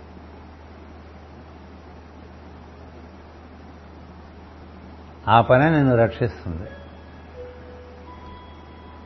దాన్నే మనకి నిష్కామ కర్మము అన్నారు. నువ్వు చేయ నువ్వు చేయాల్సిన నువ్వు చేయి నీకు రావాల్సిన నీకు వస్తుంది. ఆ రెండింటికి ముడి వేసుకున్నా నువ్వు అనుకున్నట్టుగా జరగదు అది. నువ్వు ఒకటి అనుకుంటే వాడు ఒకటి ఇస్తుంటావు నీకు రావాల్సినవన్నీ నువ్వు చేసిన వాటి మీద ఆధారపడి ఉంటుంది. నువ్వు చేయకుండా ఆశించడం మొదలు పెడితే ఏమొస్తాయి? పది మందికి అన్నం పెట్టిన వాడికి అన్నం దొరుకుతుంది. కదా? ఎవరికి ఏమి పడిన వాళ్ళకి మనకి దొరకదు. రోడ్డు మీద వెళ్తున్నాం అనుకోండి ఏ వాహనం లేకుండా. అంతకుముందు ఏదో మనం పది మంది ఎవరైనా మనం వెళ్తున్నప్పుడు వాహనంలో ఎవరికైనా సాయం చేసామనుకోండి వాళ్ళు అడుగుతారు సార్ లిఫ్ట్ కావాలి అని ఏమన్నా లిఫ్ట్ ఇస్తారేమో అని అట్లా దేభ్యమోహం వేసి చూసేవాళ్ళకి లిఫ్ట్ రాదు. కాళ్ళు ఇచ్చాడు. అందుకని చేసిన దాన్ని బట్టి ఉంటుంది తప్ప ఆశించిన దాన్ని బట్టి ఉండదు. ఆశలకేమీ ఎన్నైనా ఉండదు కదా? ఆశల జోలికి పోక కోరికల జోలికి పోక చేయవలసిన విషయం చూసుకోమని చెప్తారు. అలా చేసుకుంటూ వెళ్తే నీ సంపద పెరుగుతూ ఉంటుంది. ఎందుకంటే సంపద అంటే నువ్వు చేసిందే సంపద. అలా ఉన్నప్పుడు నీకు సంపదకి కొర ఉండదు. ఎందుకంటే నువ్వు చేసింది తిరిగి వస్తూ ఉంటుంది. అది జన్మ జన్మల నుంచే వస్తూ ఉంటుంది. ఏం చేయకుండా వచ్చేసావు అనుకో ఇప్పుడు చేసుకో. అదే మనకు చెప్తూ ఉంటారు జాతకాలు చూసి ఈ పిల్లవాడికి పుణ్య విశేషం చాలా. దాన్ని భోగపరంగా వాడేసుకోవచ్చు. లేదా యోగపరంగా వృద్ధి చేసుకోవచ్చు. ఇలాంటివన్నీ మనకి ఇస్తారు. అందుకని డబ్బు కోసం తిరగకండి పని చేసుకోండి. ఏ ఊళ్ళో ఉండేవాళ్ళు ఆ ఊళ్ళో ఉండి అక్కడే పని చేసుకుంటూ హాయిగా ఉండేవాళ్ళు లేరు. కదా. మనం కూడా అప్పుడప్పుడు విశ్రాంతికి వాళ్ళ దగ్గరికి పోయి చాలా బాగున్నారని మీరు అంటూ ఉంటాం. కదా. అంటమేగానే ఉండలేం మనం. ఉండలేం. వాళ్ళు ఇక్కడ హాయిగానే ఉన్నారు. ఆయనతోనే ఉన్నారు. ఆ పొలాలు అదే. సుఖమే కదా. డబ్బు కోసం బస్తీలకు వెళ్ళి పట్టణాలకు వెళ్ళి విదేశాలకు వెళ్ళి.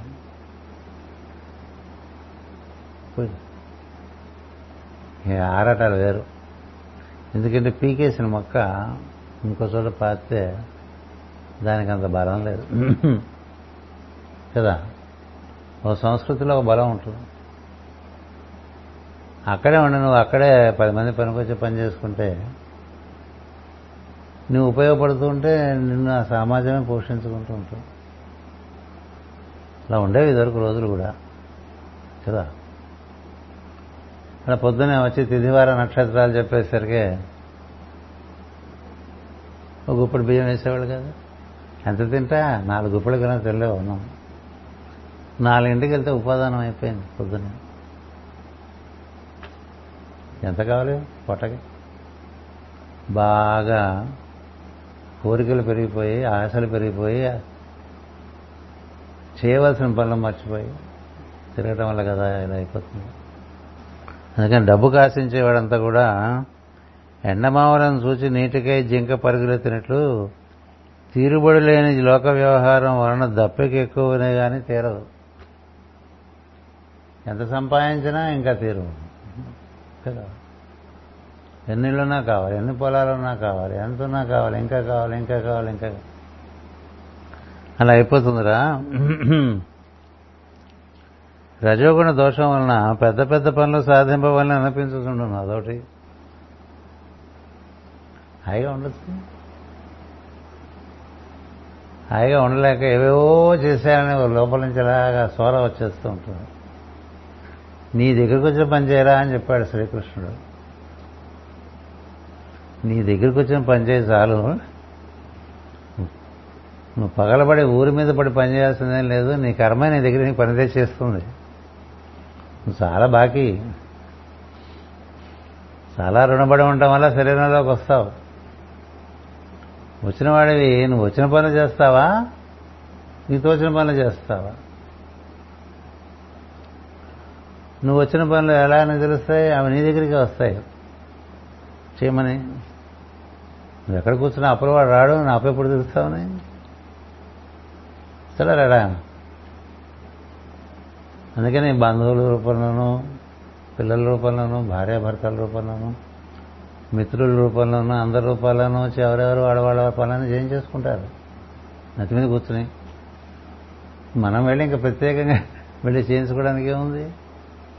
నువ్వు కూర్చుంటే నీ దగ్గర పని వస్తుంటే ఆ పని చేసుకోకుండా ఏవేవో ఇంకా ఏదో చేసేద్దామని రజగుణం చేత ఇంకా భ్రష్టపట్టిపోతారనేటువంటిది ఇంకొక ఇంకో దిగుడు మెట్టు అనమాట దిగుడు బావులేదు అట్లా దిగిపోయి నానా భ్రష్టు అయిపోయిన వాళ్ళు ఉంటారు.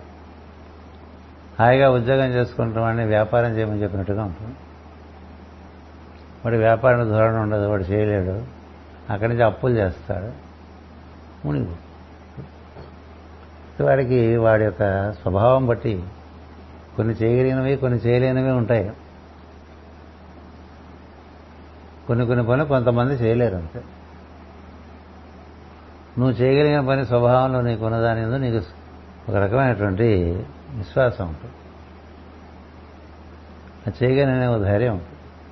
చేయలేని పని అంటే ప్రతిరోజు బిక్కు బిక్కుమంటమే కదా? ఇప్పుడు నన్ను వంట చేయమన్నారు అనుకోండి. చేస్తే నేను తినలేను మిగతా వాళ్ళు ఏం తింటారు? కదా? మనం చేయగలిగిన పని మన దగ్గరికి వస్తే మనం చేస్తూ ఉండాలి. అలా చేసుకోకుండా ఏవేవో పెద్ద పెద్ద పనులను పెట్టుకున్న వాళ్ళు బాగా ఇరుక్కుపోతారని చెప్తున్నాడు భరతుడు. రజోగుణ దోషం వల్ల పెద్ద పెద్ద పనులు సాధింపవలని అనిపించును. అవి తనకి సంబంధించినవా కాదా అనే విషయమున పొరగ్రమును సంకల్పము సుడిగాలి వంటిది రజోగుణము ధూళి వంటిది. సుడిగాలికి ధూళి రేగినప్పుడు ఎదురు నడుచువాడు కంటి ధూళి పొరగమి ఒక దిక్కునకు పోవచుంటున్నాను కానీ మరొక దిక్కునకు పోవను అందుకని అన్నీ కావాలనుకుంటుంటారు కదా. కావాలనుకున్నవాడు గొతులు పడ్డవాడే. కృష్ణుడు అంటాడు సర్వారంభ పరిత్యాగి సమయభక్త ప్రియ అంటాడు. నువ్వే మొదలు పెట్టక ఎప్పుడో మొదలు పెట్టేశావు ఎప్పుడో మొదలుపెట్టేశారా? ఇప్పుడు అవన్నీ వస్తాయి వచ్చిన వాటిని అటెండ్ అవుతూ ఇప్పుడు తమ అన్నదమ్ములు వస్తారు వాళ్ళతో నీకేమిటి కర్తవ్యం?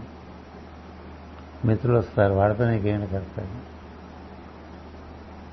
స్కూలు చదువుకోవటం వస్తుంది నీ కర్తవ్యం ఏమిటి? శరీరం పెరుగుతుంది దాని మీద నీ కర్తవ్యం ఏమిటి? ఇలా చూసుకుంటాం. తర్వాత పెళ్ళి పిల్లలు వస్తారు అందరూ వచ్చేవాళ్ళందరికీ చేయటమే ఉంటుంది. కదా? ఇచ్చి. నువ్వు చేయాల్సిన ఉండగా ఇంక పూసుకోవటం ఎందుకు అవి పూసుకోవద్దు వచ్చింది చెయ్యి. పూసుకోవడం వల్ల ఏమవుతుందంటే మంది కాని పూసుకోవడం వల్ల ఇంకొంచెం పర్యవసానాలు ఎక్కువ ఉంటాయి. దానికే చిన్నప్పుడు కోతి వడ్రంగి కదిచ్చారు వడ్రంగులు కొంత పని చేసి అన్నం తిందామని పక్కకి వెళ్ళి ఆ రంపం అందులో పెట్టి వెళ్తే ఎక్కువ వచ్చి వీళ్ళేమిటో సగంలో పని మానేశారని అది కూడా ఏదో కూర్చొని చేయబోయి తొడ ఇరగపెట్టుకుంటాం ఇట్లా మనకి కాని పని చేస్తూ ఉంటాం మనం చాలా. ఎందుకంటే గొప్పకి.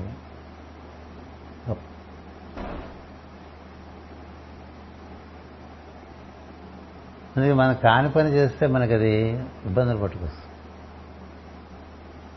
కదా? ఎవరి పని వారికి భగవంతుడు మనకి నిర్ణయం అయిపోయి ఉంటుంది.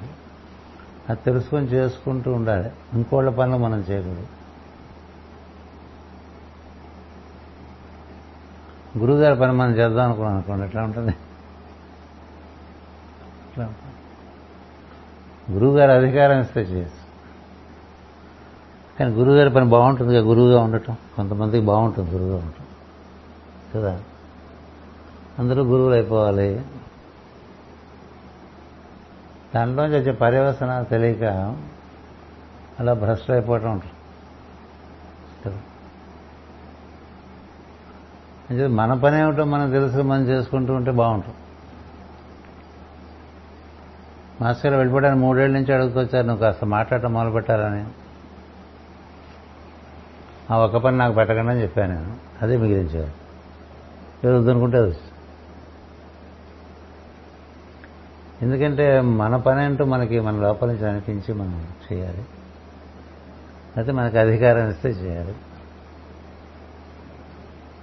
ఒక కలెక్టర్ గారు ఉన్నారు.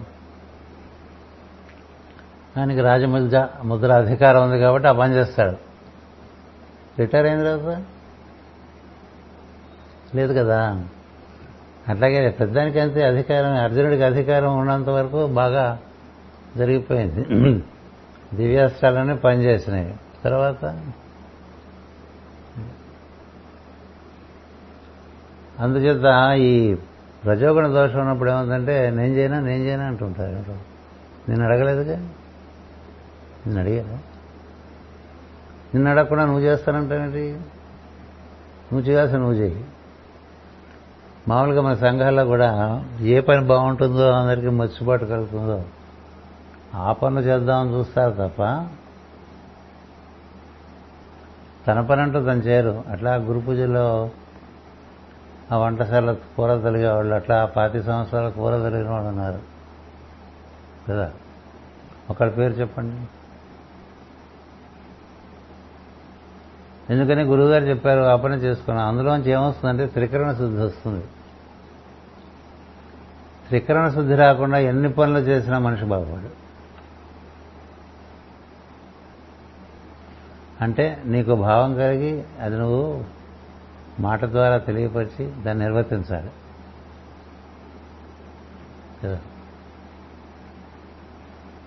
నీకు భావం కలిగిందనుకో ఆ భావన భాషలోకి కార్యంలోకి తీసుకురావాలి. అది ఒక్కటే చూస్తుంది ప్రకృతి ఇంకేం చూడదు. నువ్వు ఎలాంటి పని చేసావు అనేది కాదు కావాల్సింది ప్రకృతికి. నువ్వు భావించింది నువ్వు భాషించింది నువ్వు చేసింది ఒకటే కాదా? పని ఏమిటనేది కాదు. అది కూరలు తిరగటమైనా కావచ్చు ప్రవచనం ఏమిటైనా కావచ్చు ఏదైనా కావచ్చు. అంచేత త్రికరణుగా శుద్ధిగా చేసిన పనికే దైవ సాక్షాత్కారానికి అర్హత ఉంది తప్ప మిగతా వాడలేదు. అన్నమాచార్య వారు కూడా ఆ పాటే పాడతారు. త్రికరణ శుద్ధిగా చేసిన పనులకు దేవుడు మెచ్చును అంటే రేపొద్దున మీకు నేను పెసరట్టు వేసి పట్టుకొస్తానన్నారు అనుకోండి. మన్నాడు మర్చిపోయారు అనుకోండి. ఏమిటక్కడ ఉంది?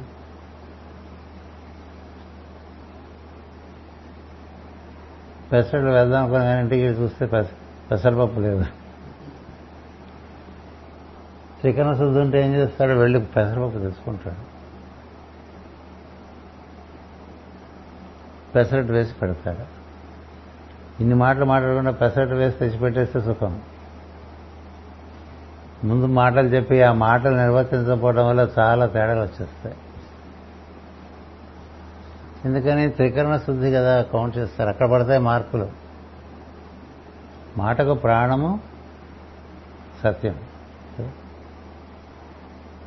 ఒక మాట అంటే ఆ మాట కోసం బతకాలి అంతే. చిన్నదైనా కావచ్చు పెద్దదైనా కావచ్చు మాట మాటే. అప్పుడే నీ లోపల ఉండేటువంటి చైతన్యము చక్కగా అవతరిస్తుంది. నువ్వు భావించేది ఒకటి నువ్వు మాట్లాడేది ఒకటి నువ్వు చేసేది ఒకటి ఉంటే డికాషన్ దిగదు.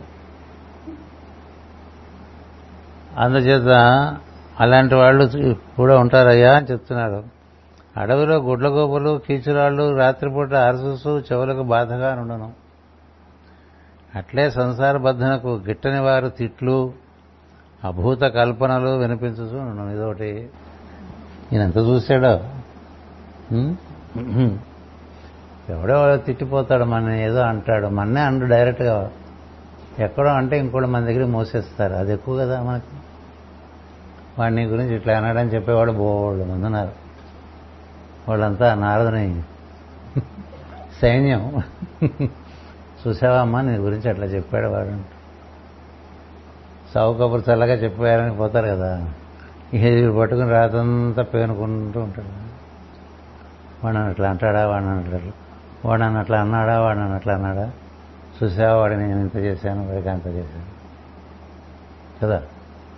ఇప్పుడు వాడు అన్నది ఒకసారే మన మనం ఎన్నిసార్లు అనుకుంటున్నాం వాడన్నది పట్టుకుని? అందుకని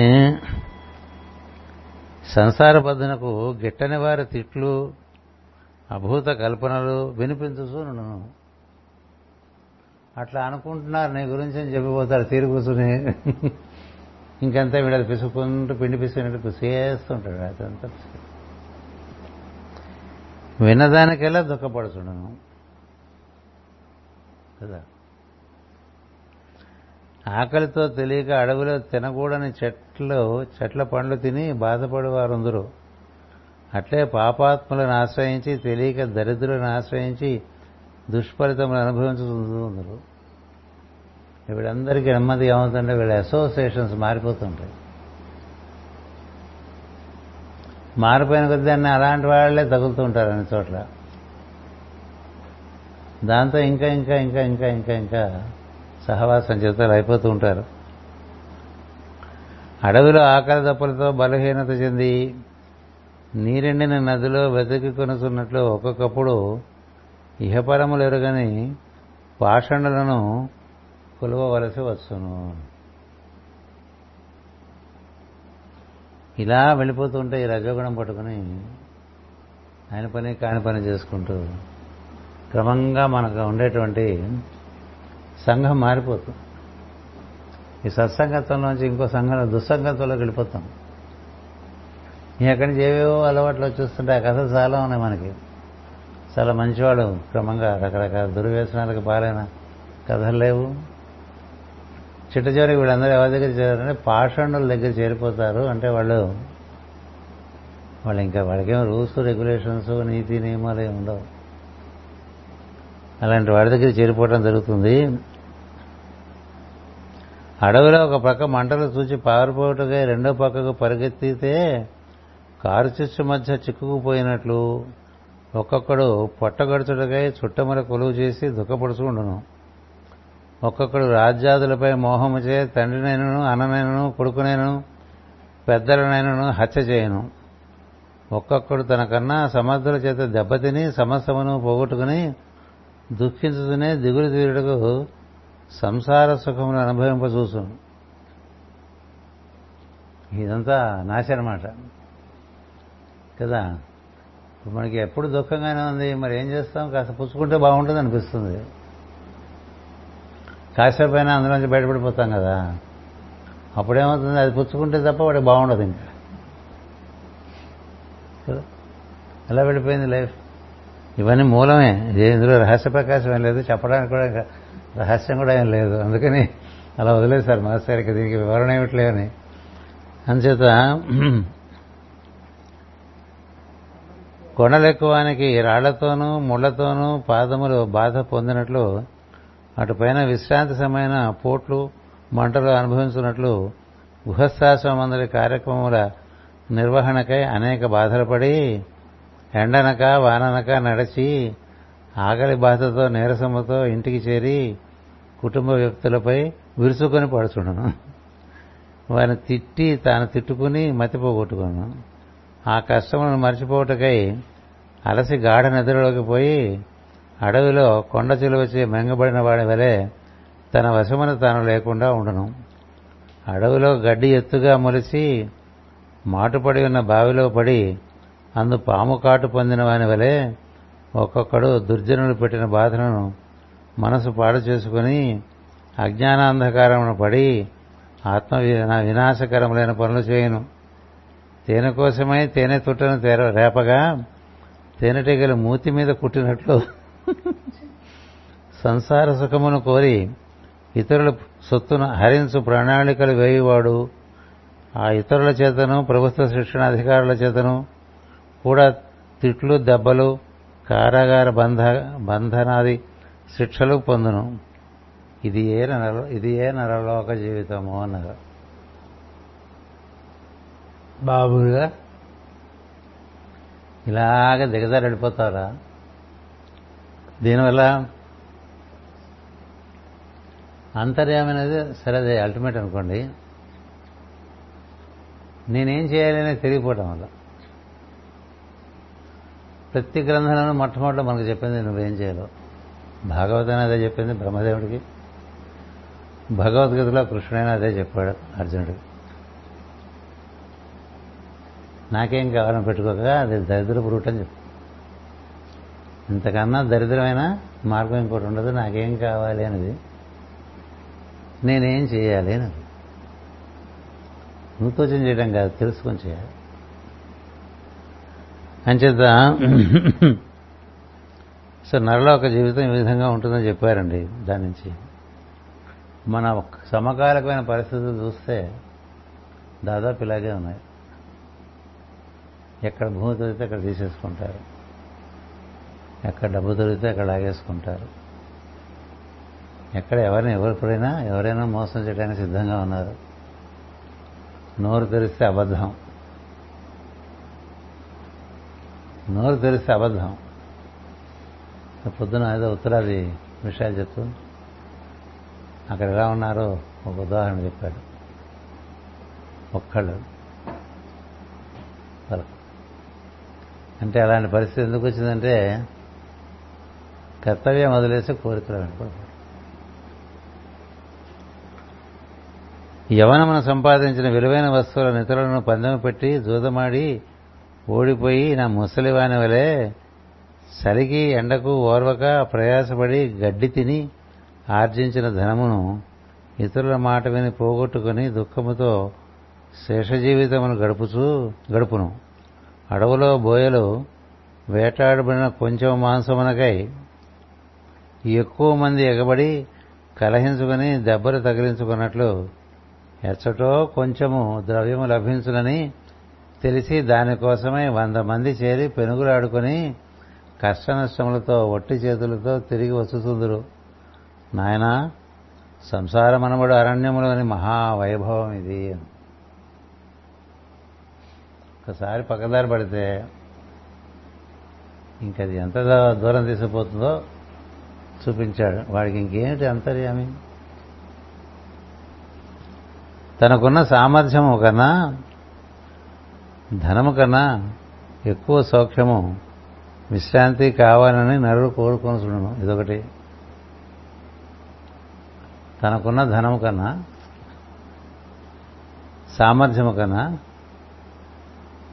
సౌఖ్యము కన్నా విశ్రాంతి కన్నా ఇంకా ఎక్కువ కావాలనుకుంటాడు. అంటే తృప్తి అనేది లేకపోవడం ఉన్నదానికి తృప్తి లేకపోవడం అన్నట్టుంటే ఎంతున్నా తృప్తి ఉండదు. పోనీ తృప్తి లేదు. పొందడానికి సమర్థత లేదు. పొందే సమర్థత ఉంటే ప్రయత్నం చేసుకో. సమర్థత లేక తృప్తి లేకపోతే వాడేమైపోతాడు? తన్ను గూర్చి ఎరుగగా సంపదలను అధికారమును గూర్చి ఎరిగిన వారు తోడులేని గ్రుడ్డి ప్రయాణికుల వంటి వారు. వారు ఇతరులను ఆశ్రయించి వారి సంపదలకు కకృతిపడి అవమానములు పొంది దుఃఖములు అనుభవించడు సుఖపడగోరి దుఃఖమును అనుభవించున్నవాడు గుడ్డివాడు కాదా ఇప్పుడు చూడండి అధికారుల చుట్టూ చేరుతూ ఉంటారు చాలామంది. ఎందుకంటే వాళ్ళ అధికారం వీళ్ళు కూడా కొంచెం నాకసలు కదా? ఒక ఐఏఎస్ ఇంటూ ఉంది ఒక ఐపీఎస్ ఇంటూ ఉంది వాళ్ళిళ్ళలో చేరి వీళ్ళిళ్ళలో చేరి ధనవంతుల ఇళ్ళలో చేరి వాళ్ళ సుఖాలు వీళ్ళు అనుభవిస్తూ చేస్తూ ఉంటారు కదా. వాళ్ళందరూ ఎలాంటి వాళ్ళంటే కక్కుత్తిగాళ్ళు అని చెప్తారు. తనకున్న అధికారమును కూర్చి ఎరిగిన వాడు తోడు లేని గుడ్డి ప్రయాణికుల వంటి వారు వారు ఇతరులను ఆశ్రయించి వారి సంపదలకు వారి అధికారములకు కకృతిపడి అవమానములు పొందుతూ దుఃఖములు అనుభవిస్తూ ఉండేవాడు. వాడికైనా గుడ్డివాడు ఎవడున్నాడు అందుకనే మాస్టర్ గారు ఎప్పుడు చెప్తుంటారు నా మార్గంలో నడిచేవాడు ధనము అధికారం వీటి వెంట పడిపోయేవాడు వెంటపడిపోవద్దు అని. ధనము అధికారం. ఉన్నవాళ్ళ వెంటబడి పోకండి. వాళ్ళు మీ వెంట తిరిగితే అది వేరే సంగతి.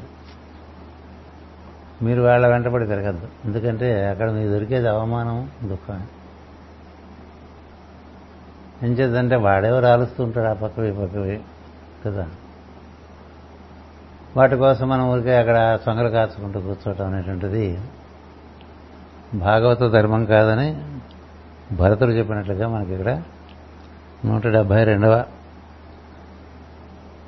పద్యం. ఇంకొక పద్యం చెప్పా పస్తా.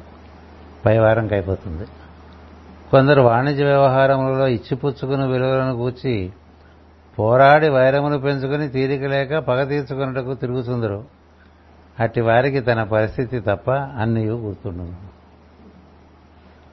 కోర్టు చుట్టూ తిరిగే పక్షులు ఉంటాయి కదా. వాళ్ళకి ఎంతసేపు కోర్టుల చుట్టూ తిరగడం తప్ప ఇంకా పాపం ఇంకేముండదు జీవితం. ఇది ఒక్క తగద. ఆ ఒకటి వదిలేస్తే పెడలు